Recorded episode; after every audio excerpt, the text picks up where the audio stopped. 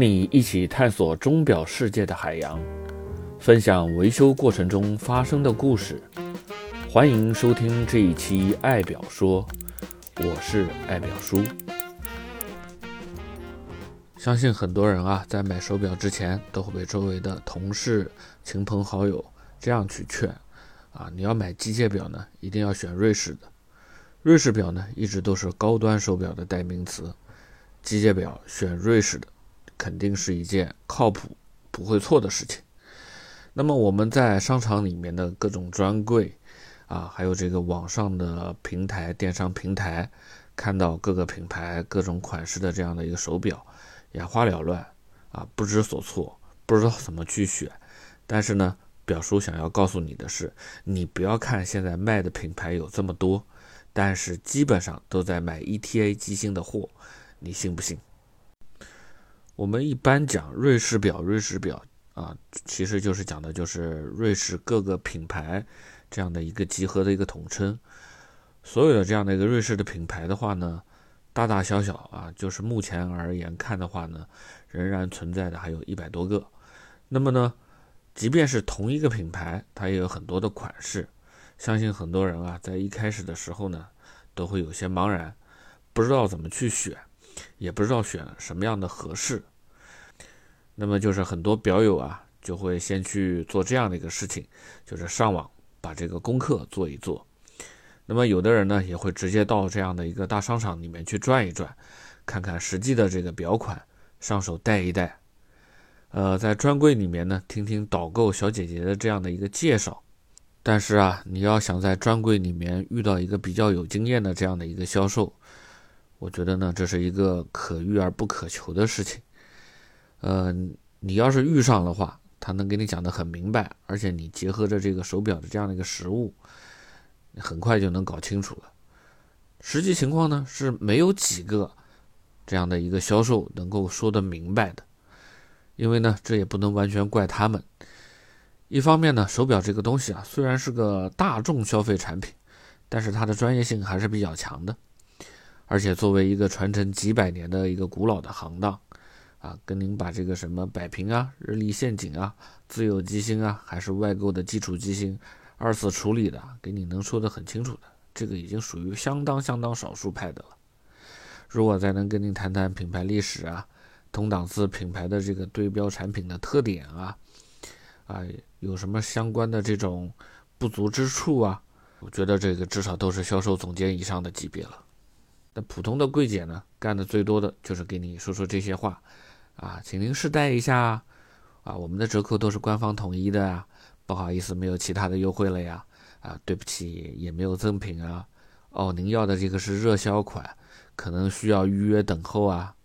啊，欢迎您加一下我们公司的这个微信啊！啊，方便了解我们最新的产品信息呀！那毕竟呢，作为一个奢侈品，这个柜姐的首要招聘条件就是必须要长得还行，说话说得清楚。其他的呢，都是往后面放一放，没有那么重要。但是呢，就算你遇到一个很普通的柜姐，啊，你去过专柜之后呢，虽然你可能没有增长什么专业知识，但是啊，你在专柜看过真货之后呢，肯定还是能增长见识的。因为读万卷书不如行万里路，说的就是这么个道理。实际上手的感觉啊。实物的这个质感啊、细节啊，就算你不买啊，对你后期做功课也是极有帮助的。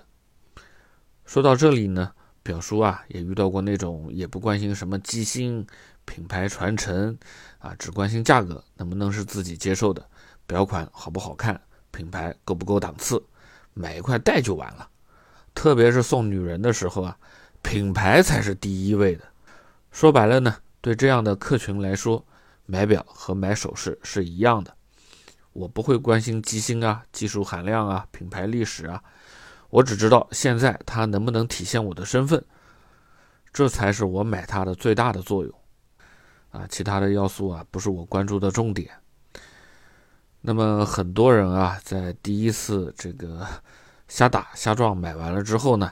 还是会慢慢的转到对手表本身的兴趣上来。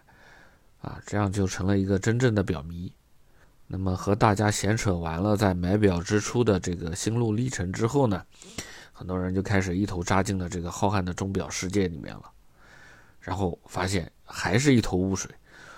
就是完全有一种在茫茫大海上找不着方向的感觉。这个时候，恭喜你，你已经正式跨入表迷的队伍了。啊，等着你再研究研究，发现这个时候啊，你一定会对机芯更加感兴趣了。这个时候，你再到商场里面转一圈，已经不会再茫然了，心里面也开始有些数了。啊，只要不是那种特别高端的商场，比如这个北京的 SKP 啊，上海国金这样子的，那么大多数城市里面的商场呢，销售的这个品牌啊，也都是比较亲民的一些中低档的这样的一个品牌。那么现在我们就和大家大概的来数一数，看一看，这个你也对照一下你所在的城市里面的商场，是不是也就是在卖这样的一个品牌？啊，天梭这个不用多说了，曾经是国内销量最大的亲民瑞士品牌，现在已经在二三线城市的商场里面啊相当的常见了。那接下来还有美度，这也是一个比较常见的品牌。甚至有天梭的地方，基本上都会有美度。再接下来呢，就是浪琴，这个品牌可谓是国内瑞士豪华手表的入门级的这样的一个代表。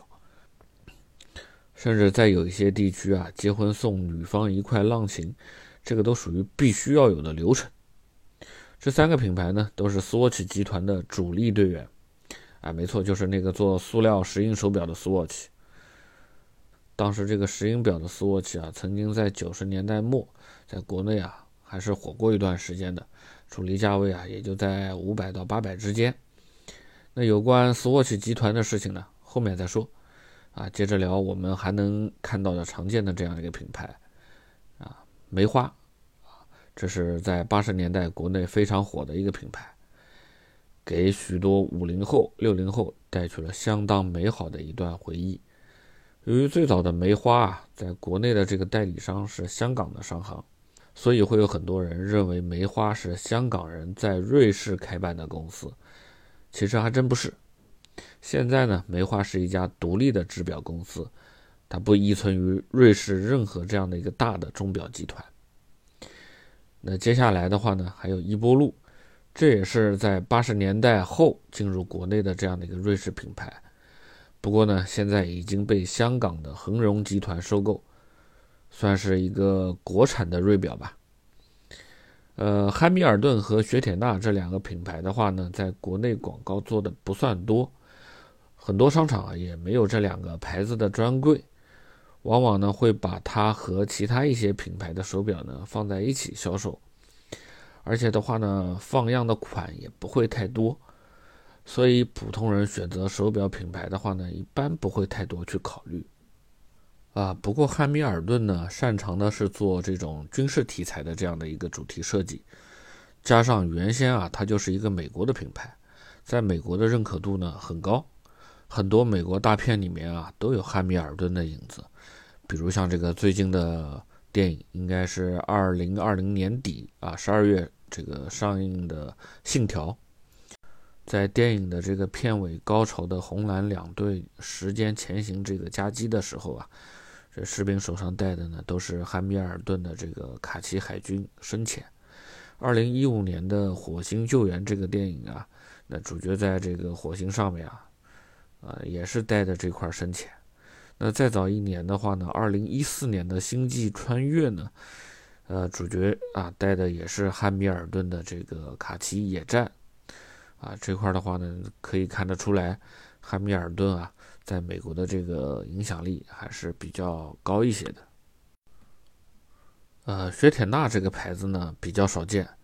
现在呢国内也就是海龟比较有一些热度，特别是绿海龟这款潜水表，和劳力士的绿水鬼呢长得非常的相像，除了不是奔驰针之外呢，啊，其他的基本上真的是很难去区分。呃，接下来再贵一点的这个品牌豪利时 Oris 啊，这个品牌呢曾经也是属于斯沃琪集团的，但是呢，它从九二年啊已经自己独立出来了。它的呢特点呢就是啊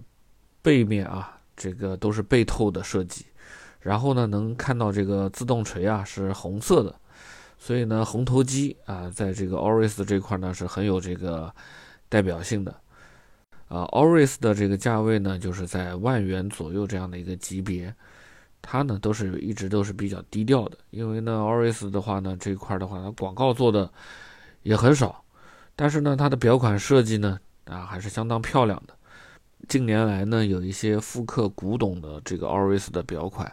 也是非常的抢手。雷达呢，在九十年代啊，采用的这个陶瓷表壳表带设计，是风靡全国。当时的新闻联播前面的前几秒的报时都是雷达赞助的，然后还有一些这个全国性的这个杂志上的广告，雷达在当时还是相当高端豪华的这样的一个品牌。那再贵一点的牌子呢？还有呢什么呢？就是帝舵啊，这个小劳。呃，为什么叫小劳呢？因为同样的这个豪式的防水设计，特别是这个帝舵的王子啊和劳力士的日志啊，外观非常非常的接近啊，加上有劳力士作为背书嘛，买它的人也很多。泰格豪雅运动表款的代言人，特别是赛车啊、潜水啊、帆船这样的主题。泰格豪雅呢摸透了这部分表迷的心。百联宁，它的商标呢就是一对翅膀，做这个航空军表出身的这样的一个品牌，所以呢它的这个航空主题的表款啊相当的漂亮，也很耐看。呃，爱美这家一九六一年才创立的公司，从一开始呢它就非常擅长做这样的一个表盘的设计，啊，机芯部分呢从来不是它的强项。更不用说自产机芯了。万国 IWC 的马克和葡萄牙系列呢，在表迷的心中啊，还是比较有分量的。更贵一点的卡地亚啊，知名的蓝气球，对吧？很多女人的这个心头好，这个也不用再多说了。包括像这个坦克啊，啊，对吧？很多都是啊，因为卡地亚本身它就是一个比较奢侈的品牌，擅长做首饰，所以它的表款呢。啊，我觉得更吸引女士的眼光一些。那在接下来的话呢，还有这个雅典，啊，法木兰都是 ETA 的这个忠实客户，特别是这个爱镶钻的这个法木兰，啊，刚才大概也是说了一下商场里面我们大概能看见的这样的一些品牌。那么这些品牌机芯都是自己造的吗？显然并不是。那从何而来呢？都是采购的 ETA，那 ETA 的前身呢，是一八五五年就在瑞士的格伦兴建立的一个白板毛坯机芯厂。那么后来呢，随着这个发展啊，以及伴随着多次的股权变更，在一九八三年被斯沃琪集团收购，现在呢是全球出货量最大的工厂之一。啊，曾经是最没有之一。那么现在为什么说之一呢？因为也就是在这个二零二零年啊，它的这个对集团外的这个啊白板毛坯机芯的销量，已经落后于这个 SW 机芯的工厂，也就是 c l 塔啊，没有 c l 塔的这个销量高了。呃，跟咱们的这个中国的海鸥相比呢，可能啊这个数量也在这个。伯仲之间，不过呢，这个海鸥的这个数字呢是保密的，我这块呢只能是大概的去推测一下。作为瑞士钟表业巨头之一的这个斯沃琪集团啊，旗下有哪些品牌呢？像这个高端的有宝玑、宝珀、雅克德罗、格拉苏蒂、欧米伽，啊，再接下来呢就是浪琴、雷达，在比较低端的就是像这个美度。天梭、雪铁纳、CK、汉密尔顿啊等等，那么听表叔把这些品牌啊说完了之后，你应该就明白了吧？这个斯沃琪集团啊，当然肯定是要用自己家的机芯啊，像咱们刚才上面这个介绍的这些品牌，雷达、